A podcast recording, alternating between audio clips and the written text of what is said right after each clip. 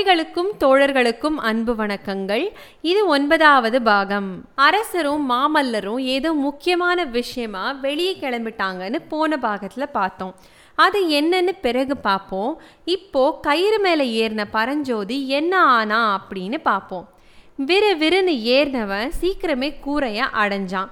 அப்போ அவனை ரெண்டு இரும்பு கரங்கள் பிடிச்சு மேலே தூக்கி விட்டுச்சு. யாருன்னு பார்த்தா அட நம்ம புத்த பிக்ஷு அதிர்ச்சியில் ஆ அப்படின்னு சொல்ல வந்த பரஞ்சோதியை பார்த்து உஷ்னு வாய் மேலே விரல் வச்சு பேசாதன்னு சிக்னல் கொடுத்தாரு புத்த பிக்ஷு. அவருக்கு பின்னாடி இன்னொரு இளம் புத்தசாமி இருந்ததையும் பரஞ்சோதி கவனிச்சான். புத்த பிக்ஷு ஜாட காட்டினதும் அந்த சின்ன சாமி வேகமாக கயிறை மேலே இழுத்து ஒரு காவி துணிக்குள்ள அதை வச்சு கட்டினான். பரஞ்சோதி சுத்தி முத்தி பார்க்குறான். காஞ்சி நகரோட எல்லா மாளிகைகளோட கூரைகள்லாம் நிலா வெளிச்சத்தில் அழகாக ஜொலிச்சுது. இதை அவன் பார்க்கறதுக்குள்ள புத்த பிக்ஷு அவர் பிரித்த ஓட்டை திரும்பவும் மூடிட்டு பரஞ்சோதியை அவர் பின்னாடி வர சொல்லி சமிக்ஞை செஞ்சார். சமிக்ஞைனா சிக்னலுங்க. மூணு பேரும் நடக்க ஆரம்பிக்கிறாங்க. நடப்பாதை வந்து ஓட்டுக்கூரைகள் தான் கூரைங்க மேலே சத்தம் போடாமல் நடக்கிறாங்க. இந்த மாதிரி ஏழு எட்டு கட்டிடங்களை கடந்த அப்புறம் ஒரு வீட்டு மாடி மேலே நின்னாங்க. அந்த வீட்டு வாசல்ல அடர்த்தியான பன்னீர் மரங்கள் வளர்ந்திருந்தது. இந்த பன்னீர் மரம் வந்து நல்ல ஸ்ட்ராங்கான ட்ரங்கை வச்சுருக்கோம். பூக்கள்லாம் ரொம்ப அழகாக வெள்ளை நிறத்தில் வாசமாக இருக்கும். நிறைய மருத்துவ குணங்களும் இந்த மரத்தோட பல பாகங்களுக்கு உண்டு. ஸ்ட்ராங்கான மரம் அப்படின்னு பார்த்தோம்ல அதனால தான் புத்த பிக்ஷு அது வழியாக கீழே இறங்கலாம் அப்படின்னு அங்கே நின்னார். மூணு பேரும் யாரும் பார்க்காத சமயமாக பார்த்து அந்த மரம் வழியாக கீழே இறங்குனாங்க. கொஞ்ச தூரத்தில் கோயில் மாதிரி இருந்த ஒரு அழகான கட்டடத்தை நோக்கி போனாங்க. அது ஒரு புத்த விஹாரம். இருக்கிறதுலே பெரிய விஹாரம் அப்படிங்கிறதால அது பேர் ராஜ விஹாரம். இங்கே தான் போகிறதா சொல்லி புத்த பிக்ஷு மொத நாள் பரஞ்சோதி கிட்ட விடை பெற்று போனார். ஞாபகம் இருக்கா? அதே இடம்தான். அந்த விஹாரத்தில் புத்தரோட ஒரு பல்ல அதோட கர்ப்ப கிரகத்தில் வச்சு வழிபட்டுட்டு வராங்க. பல்லவர்கள் அப்பப்போ மதத்தை மாற்றி மாற்றி கடைப்பிடிச்சாலும் நிஜத்தில் எல்லா மதத்தையும் சமமாகவே பார்த்தாங்க. பார்த்ததோடு இல்லாமல் நிறைய நன்கொடையும் கொடுத்தாங்க. அப்படி நன்கொடை கொடுத்து கட்டினதில் இந்த ராஜவிஹாரமும் ஒன்று அது போக காஞ்சியில் கொஞ்சம் பணக்காரங்க கூட புத்த சமயத்தை கடைப்பிடிச்சாங்க. அதில் தனதாசன் அப்படின்னு ஒருத்தர் உடம்பு சரியில்லாத தன்னோட புள்ள பொழைச்சா ராஜவிஹாரத்தை புதுப்பிச்சு தர்றதா வேண்டிக்கிட்டாரு. அவர் வேண்டுதல் நிறைவேறினதும் அவர் விஹாரத்தை முத்து சுண்ணாம்பு பூசி புதுப்பிச்சாரு. சிப்பிக்குள்ளே இருக்கிற முத்து சுண்ணாம்பு பூசுறது பேர் தான் முத்து சுண்ணாம்புங்க. அந்த ராஜவிஹாரத்துக்கு எதிர்க்க ரோட்டுக்கு அந்த பக்கமாக இருந்த ஒரு காலி நிலத்தில் நின்று தான் இவங்க வெயிட் பண்ணிட்டு இருக்காங்க ரோட்ல யாரும் போகாத சமயமா பார்த்து ரோட்டை கிராஸ் பண்ணலாம் அப்படின்னு. அந்த கேப்ல தான் பரஞ்சோதி அந்த கட்டடத்தை பிரமிச்சு போய் பார்த்துட்டு இருக்கான் ஆஹா! அப்படின்னு அவன் ஆரம்பிக்கிறதுக்குள்ள டக்குன்னு வாயை பொத்துனாரு புத்த பிக்ஷு. ஏன்னா அப்போ ஏதோ குதிரை சத்தம் அவருக்கு கேட்டது. அந்த ரோட்டில் ரெண்டு வெள்ளை குதிரைகளில் ரெண்டு பேர் வந்தாங்க. ஒருத்தர் கொஞ்சம் வயசானவர் இன்னொருத்தர் ஒரு இளைஞன். கெஸ் பண்ணீங்களா? இது யாராக இருக்க முடியும்னு? இருங்க இருங்க போகிற போக்கில் சொல்கிறேன் ரெண்டு பேரும் முண்டாசு கட்டியிருந்தாங்க. பெரியவர் வந்து நம்ம புத்த பிக்ஷு கிட்ட கேட்குறாரு அர்த்த ராத்திரியில் வெளியே போகக்கூடாதுன்னு தெரியும்ல? எங்கே கிளம்பிட்டீங்க இந்த நேரத்தில்? அப்படின்னு. அதுக்கு புத்த பிக்ஷு சொல்கிறாரு இந்த கட்டளை காவி துணிக்கும் உண்டுன்னு தெரியாமல் போச்சுங்க. இதோ இந்த பையன் இருக்கானே அவன் என்னோட சிஷ்யன் ஊருக்கு வேற புதுசு காணாமல் போயிட்டான். என்ன பண்ணுறது அவனை தேடிட்டு போகிறதுல நேரம் காலம்லாம் தெரியாமலே போயிருச்சு அப்படின்னாரு. உடனே பெரியவர் கேட்குறாரு எந்த ஊர் தம்பிக்கு? அப்படின்னு. சோழ நாட்டில் செங்காட்டாங்குடி அப்படின்னு புத்த பிக்ஷு சொல்ல இன்னைக்கு தான் வந்தீங்களா ரெண்டு பேரும்? சாமி பேர் என்ன? அப்படின்னு கேட்டார் பெரியவர். ஆமாம் இன்னைக்கு தான் வந்தோம். என்ன நாகநந்தின்னு கூப்பிடுவாங்க அப்படின்னு பிக்ஷு பதில் சொன்னார். இனி நள்ளிரவில் கிளம்ப வேணாம் சாமி. உங்கள் சிஷ்யனுக்கும் சொல்லுங்க அப்படின்னு சொல்லிட்டு ரெண்டு பேரும் குதிரையை விரட்டிட்டு கிளம்புனாங்க. அவங்க போனதும் இவங்க மூணு பேரும் ராஜவிஹாரத்துக்குள்ள வந்தாங்க. கதவை சாத்தினதும் பரஞ்சோதி தீபங்களால அலங்கரிக்கப்பட்டிருந்த கர்ப்ப கிரகத்தை தான் பார்த்தான். விளக்கு வாசனை தலையை சுத்துச்சு அவனுக்கு. அப்போ புத்தபிக்ஷு அவனை பார்த்து எவ்வளோ பெரிய ஆபத்துல இருந்து நீ தப்பிச்சிருக்கேன்னு உனக்கு தெரியுமா? அப்படின்னு கேட்டாரு. எந்த ஆபத்தை சொல்றீங்க? அப்படின்னு அவன் திரும்ப கேட்க புத்த பிக்ஷு மேலே சொல்றாரு. பெரிய ஆபத்து. இப்போ குதிரையில வந்த ரெண்டு பேர் யார் தெரியுமா? உங்க கெஸ் கூட கரெக்ட் தாங்க. மகேந்திரவர்மரும் அவரோட பையன் மாமல்லரும் தான் அப்படின்னாரு. அப்படியா அப்படின்னு பரஞ்சோதி வியப்பா கேட்க புத்த பிக்ஷு தொடர்றாரு. ஆமாம் ரெண்டு பேரும் மாறு வேஷம் போட்டு நகர்வலம் வந்திருக்காங்க. வேஷம் போடுறதுல மகேந்திரவர்மருக்கு ஈடு யாருமே இல்லை அப்படின்னாரு. சரி அவராகவே தான் இருக்கட்டும். அவரால் எனக்கு போய் என்ன ஆபத்து வந்துட போது அப்படின்னு பரஞ்சோதி மேலே கேட்குறான் என்ன ஆபத்தா? சரியா கேட்டப்போ யானை மேலே வேலை எரிஞ்சது நீதான்னு தெரிஞ்சா நீ தொலைஞ்ச.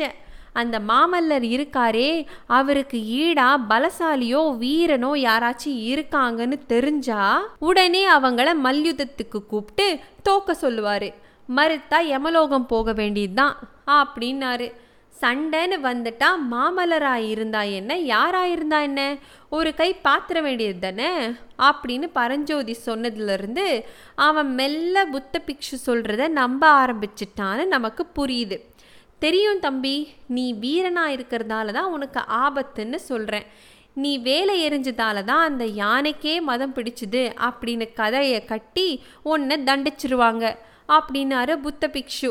இது வரைக்கும் லைட்டாக அவரோட வார்த்தைகளில் சந்தேகம் இருந்த பரஞ்சோதிக்கு இந்த கடைசி வாக்கியத்தை கேட்டதும் அன்னைக்கு அவன் ரோட்டோரமாக தூங்கிட்டு இருந்தபோது ஒருத்தன் சொன்னது ஞாபகம் வந்துச்சு. உடனே அவன் புத்த பிக்ஷு சொன்னது எல்லாத்தையும் முழுசாக நம்ப ஆரம்பிச்சிட்டான். இப்படி கூட பொய் பழி சுமத்திடுவாங்களா என்ன? அப்படின்னு ஆதங்கப்பட்டு கேட்டான். பல்லவர்களோட குலத்தொழிலே இதுதான். இன்னிலிருந்து நூற்றி ஐம்பது வருஷத்துக்கு முன்னாடி உன்ன மாதிரி கல்வி படிக்கிறதுக்காக மயூர சன்மன் அப்படின்னு ஒருத்தன் காஞ்சிக்கு வந்தான். அவனோட வீரத்தை பார்த்து பொறாமப்பட்ட பல்லவராஜன் அவன் மேலே பொய் பழியை போட்டு ஜெயிலில் போட்டாரு. அப்படின்னதும் பரஞ்சோதி ரொம்ப ஆர்வமாக அப்புறம் அப்புறம்? அப்படின்னு கேட்க புத்த பிக்ஷு மேலே கதை விடுறாரு மயூர சன்மன் சிறையில இருந்து தப்பிச்சு கிருஷ்ணா நதி கரையில் தனி ராஜ்யம் அமைச்சு பல்லவர்களை பழிக்கு பழி வாங்கினான் புத்த பகவானோட அருளால் நீயும் மயூரசன்மன் மாதிரியே பெரிய ஆபத்திலிருந்து தப்பிச்சிட்ட. அப்படின்னு முடிச்சாரு. பரஞ்சோதி உடனே மற்ற ஆபத்தெல்லாம் இருக்கட்டும். இப்போ எனக்கு என் வயிறு தான் பெரிய ஆபத்தாக இருக்கு. பசி உயிர் போகுது சாப்பிட ஏதாச்சும் கிடைக்குமா சாமி? அப்படின்னு கேட்குறான் நாகநந்தி உடனே அவனை சாப்பிட்ற இடத்துக்கு கூட்டிகிட்டு போய் நல்லா சோறு போட்டு ஒரு மண்டபத்தோட அடிவாரத்துக்கு கூட்டிகிட்டு போய் இங்கேயே படுத்துக்கோ. உனக்கு தூங்குறதுக்கு ஒன்றரை மணி நேரம் டைம். நிம்மதியாக தூங்கு. உனக்கு வந்த ஆபத்து இன்னும் போயிரல. பொழுது விடியறதுக்குள்ள நம்ம கோட்டையை விட்டு போயிடணும் சரியா? அப்படின்னாரு. உண்ட மயக்கம் அப்புறம் ரொம்ப அலைச்சல் வேற. டக்குன்னு தூங்கிட்டான் பரஞ்சோதி. படுத்ததும் அவனுக்கு அன்னைக்கு நடந்த சம்பவங்களை வச்சு மோசமான கனவுகள்லாம் வந்துச்சு. அதில் அதிகபட்சமாக புத்த பிக்ஷு பாம்பு பன்னீர் மரம் இதெல்லாம் வந்துச்சு. ரெண்டு குதிரையில் வீரர்கள் அவனை துரத்துற மாதிரியும் அப்புறம் கோவில் யானையை கொண்டுட்டியாடா அப்படிங்கிற மாதிரி வசனங்களும் வந்துச்சு. அப்புறம் இவன் மூஞ்சில் அபூர்வமான கலை இருக்குது அப்படிங்கிறது மாதிரியான வார்த்தைகள்லாம் அவனுக்கு கேட்டுச்சு. திடீர்னு நம்ம நாகநந்தியோட முகம் பாம்பா மாற திடுக்கிட்டு எழுந்தான் பரஞ்சோதி. பார்த்தா வழக்கம் போல மூஞ்சுக்கு முன்னாடியே நிற்கிறாரு சாமி. ஏன் இப்படி பதறி எழுற? அப்படின்னு அவர் கேட்க ஆமாம் அப்புறம் கனவுல கூட நீங்களே வந்தா என்ன பண்ணுறதா அப்படிங்கிற அவனோட மைண்ட் வாய்ஸை மறைச்சிட்டு அவன் சொல்கிறான் இல்லை டக்குன்னு எழுப்புனீங்களே அதுதான் திடுக்குன்னு எழுந்துட்டேன் அப்படின்னு. சரி பொழுது விடிய இன்னும் ஒன்றரை மணி நேரம் தான் இருக்குது நம்ம கிளம்பணும். வா அப்படின்னு சொன்னார். ஏன் சாமி அவசரப்படுறீங்க? அப்படின்னு அவன் கேட்க ஏன்னா உன்னை காப்பாற்ற சொல்லி புத்தர் எனக்கு கட்டளையிட்டிருக்காரு. இன்னும் நீ என்னை நம்பலையா? இன்னும் ஒரு முகூர்த்தத்துக்கு மட்டும் நான் சொல்கிறத கேளு. அப்புறம் என் கடமை முடிஞ்சிடும். அதுக்கப்புறம் நீ பாட்டுக்கு உன் இஷ்டம் போல இருக்கலாம் அப்படின்னு சொன்னார். பரஞ்சோதிக்கு மறுக்க முடியலை. முகூர்த்தம் அப்படின்னா ஒன்றரை மணி நேரம் அப்படின்னு அர்த்தங்க. சரி நான் வரேன் உங்கள் கூட அப்படின்னு சொல்லவும் புத்த பிக்ஷு சொல்கிறாரு அப்போ இந்த ஒன்றரை மணி நேரத்தில் என்னை நம்பி நான் என்ன சொன்னாலும் கேட்பேன் அப்படி தானே அப்படின்னு. ஓ கேட்பேனே அப்படின்னு அவன் சொல்ல நான் கண்ணை கட்டிட்டு என் கூட வரணும்னு சொன்னால் கூட கேட்பியா அப்படின்னு அவர் கேட்குறாரு ஒரு நிமிஷம் யோசித்த பரஞ்சோதி எப்படினாலும் சரி அப்படின்னு சொல்லி முடிக்கலை.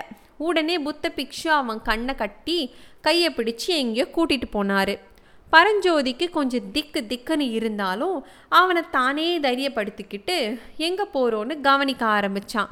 முதல்ல விஹாரத்துக்கு வெளியே போகிற மாதிரி இருந்துச்சு. அப்புறம் முன்னாடி கடந்து வந்த அதே பன்னீர் மலர்களோட வாசனை மாதிரி தோணுச்சு. ஒருவேளை அந்த இடத்த தான் க்ராஸ் பண்ணுறோம் போல இருக்கு அப்படின்னு நினச்சிக்கிட்டான். அதுக்கப்புறம் அவனால் சில பாதைகளை யூகிக்கவே முடியல. திரும்ப பன்னீர் மலர்களோட வாசம் வரவும் வந்த வழியே திரும்ப போகிற மாதிரி இருக்கே அப்படின்னு தோணுச்சு. மறுபடியும் அந்த விளக்கு வாசனை வந்ததும் புத்த விஹாரத்துக்குள்ளேயே வந்துட்ட மாதிரி தெரிஞ்சுது. ஏதோ ரகசிய வழி இந்த விஹாரத்துக்குள்ளே இருக்கு போல. நமக்கு தெரியக்கூடாதுங்கிறதுக்காக தான் இந்த ஆள் இப்படிலாம் பண்ணுறாரு அப்படின்னு அவன் மனசில் நினச்சிக்கிட்டான். இன்னும் எவ்வளோ தூரங்க இந்த கண்கட்டு வித்த? அப்படின்னு பொறுமை இழந்து அவன் கேட்க இதோ வந்துட்டோம் அப்படின்னாரு நம்ம புத்த பிக்ஷு. அவர் சொன்ன நேரம் ஏதோ வெளிச்சம் பட்டுச்சு அவன் முகத்தில். கட்டா அவுத்தாரு பிக்ஷு. பார்த்தா அவனுக்கு எதிர்க்க அகழி. அது மேலே நிலா பட்டு அந்த வெளிச்சம் அவன் முகத்தில் பட்டிருக்கு. அதில் ஃபுல்லாக தண்ணி இருக்குது அகழியை தாண்டினா அந்த பக்கம் அடர்ந்த மரங்கள் இருக்குது தண்ணியில் ஒரு படகு இவங்களுக்காக காத்துட்ருக்கு. அதில் நம்ம சின்ன பிக்ஷு தான் நிற்கிறாரு எல்லாரும் படகுல ஏறி அக்கறைக்கு போக ஆயத்தமாகறாங்க. அப்போ பரஞ்சோதி கேட்குறான் இந்த தண்ணியை நீச்சல் அடிச்சே கடந்துடலாமே இதுக்கு போய் எதுக்கு படகு? அப்படின்னு. ஆமாம் நீச்சல் தெரிஞ்சால் அடிச்சுக்க வேண்டியதுதான். ஆனால் நீந்தி இந்த தண்ணியை கடந்துட்டா அப்புறம் கோட்டைக்கு என்ன பாதுகாப்பு?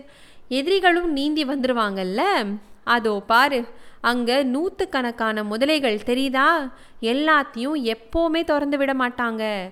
ஆபத்துன்னு தெரிய வர காலத்தில் எல்லாத்தையும் கூண்டிலிருந்து வெளியே விட்டுருவாங்க. நேற்று ராத்திரி தான் திறந்து விட்டுருக்காங்க. அதுங்க எல்லா இடத்துக்கும் பரவறதுக்குள்ள நம்ம இந்த தண்ணியை கடந்து போயிடணும் அப்படின்னாரு. அப்படின்னா யுத்தம் வர்றது நிச்சயம்தானா நீங்கள் கூட என்னமோ சொல்கிறீங்கன்னு நினச்சிட்டேன் நான் அப்படின்னா பரஞ்சோதி. ஆமாம் பின்ன எதுக்கு இவ்வளோ அட்டகாசம் நினைக்கிற? அப்படின்னு புத்த பிக்ஷு சொல்ல மௌனமாயிடுறான் பரஞ்சோதி. படகு அக்கறைக்கு போயிடுது. அப்புறம் என்னாச்சு? அடுத்த பாகத்தில் பார்ப்போம் நன்றி வணக்கம்.